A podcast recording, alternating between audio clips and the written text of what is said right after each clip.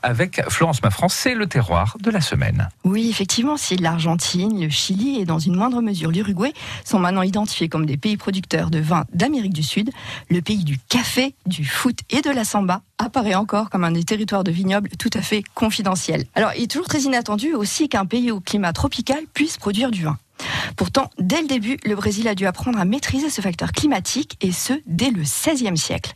Pourtant, ils ont dû souvent renoncer à poursuivre en raison justement de ce climat. C'est vraiment l'arrivée des Jésuites en 1626 qui va donner un véritable premier élan à la viticulture avec l'aide de la population locale. Ça va se passer dans le sud du pays. Et puis le développement va se poursuivre ensuite par des colons portugais venus des Açores au XVIIIe siècle. Enfin, au XIXe siècle, ce sont des immigrants italiens qui vont poursuivre ce développement en apportant des cépages européens ainsi que leur savoir-faire. Et d'ailleurs, leur empreinte est encore largement perceptible aujourd'hui dans le paysage qui rappellerait presque la Toscane dans la vallée d'Os Venedos qui se traduit littéralement par la vallée des vins. Ensuite, l'année 1951 va marquer le début d'un nouveau cycle. Cette année-là, le champenois Georges Aubert va s'installer au Brésil et il apporte avec lui toute sa connaissance des vins effervescents car oui, aujourd'hui, ces espumantes ou effervescents sont devenus le véritable marqueur de différenciation des vins du Brésil par rapport aux autres pays d'Amérique du Sud. Alors cependant, ce n'est qu'avec l'ouverture du marché aux importations dans les années 1990 que le Brésil va vraiment pouvoir développer un référentiel de standards internationaux et donc amorcer un grand pas vers la qualité. Aujourd'hui, le Brésil, c'est à peu près 80 000 hectares de vignes qui sont majoritairement situés dans le grand sud du pays. Parce que c'est là qu'il fait le plus frais, voire parfois même très froid.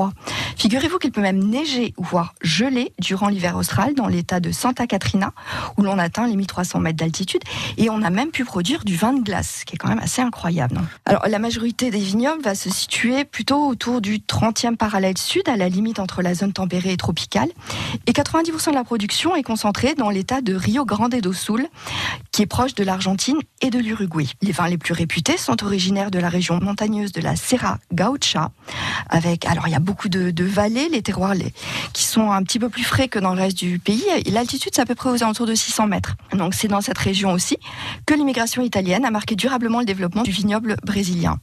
D'ailleurs, l'architecture des caves, des maisons, comme la gastronomie de cette vallée, sont toujours des marqueurs de cette italianité brésilienne. C'est une région également réputée pour ses vins effervescents qui ont été vinifiés dans la Serra Gaucha dès le début du 19e siècle. Ensuite, une autre région, la région de Campos de Cima da Serra, où le climat est plus froid, avec un grand plateau de basalte et d'argile autour de 1000 mètres d'altitude. Là, on va pouvoir trouver plutôt des cépages comme le chardonnay ou le pinot noir. Un petit peu plus loin, la région de Campagna, qui est alors tout au sud, c'est une région rurale. Vous savez, c'est le pays des gauchos, ces célèbres cow-boys d'Amérique du Sud. Euh, c'est la région euh, où on va trouver des sols sablonneux euh, et on va y trouver de très jolies tanates. Ça, c'est ce cépage roi de l'Uruguay qui est juste à côté. Il existe en fait une seule région, alors qui elle est localisée tout au nord-est, à l'ouest de Recife et Salvador. C'est la vallée de Sao Francisco. Alors là, on est dans les 8e et 9e parallèles. Alors, ce sont surtout des cocotiers qu'on s'imagine trouver dans ce climat semi-aride. Et pourtant, c'est là que l'on va trouver le plus grand vignoble tropical de la planète, où la vigne peut enchaîner euh, à ce moment-là deux cycles par an et ce qui signifie deux vendanges chaque année. Alors, il est difficile de, déterminer précisément le style des vins brésiliens. Je pense qu'ils sont à l'image de ce grand pays qui est un immense territoire avec une multitude de sols et de climats qui vont donc révéler une grande diversité de vins. Et si les vins tranquilles ont encore un petit peu de mal à trouver leur place à l'échelle internationale, les vins effervescents ont depuis plusieurs années vraiment le vent en poupe.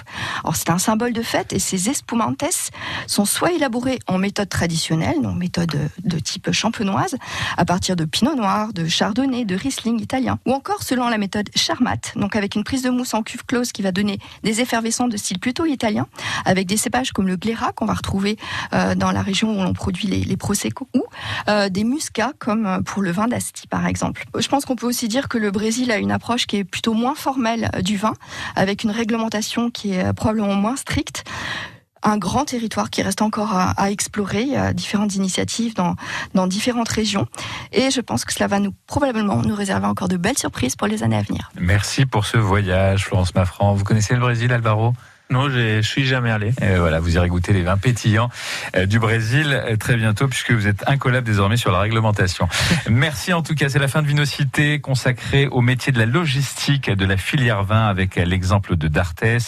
Merci Alvaro Betanzos d'avoir passé ce matin avec nous sur France Bleu Gironde. Merci beaucoup Florence Mafran pour la Cité du Vin. Tous les liens sont à retrouver sur francebleu.fr. Bon samedi avec nous. Dans un instant, c'est bien sûr comme chaque samedi matin le temps de votre jeu avec la cabane Chanquet. Le samedi, France Bleu est à la Cité du Vin de Bordeaux.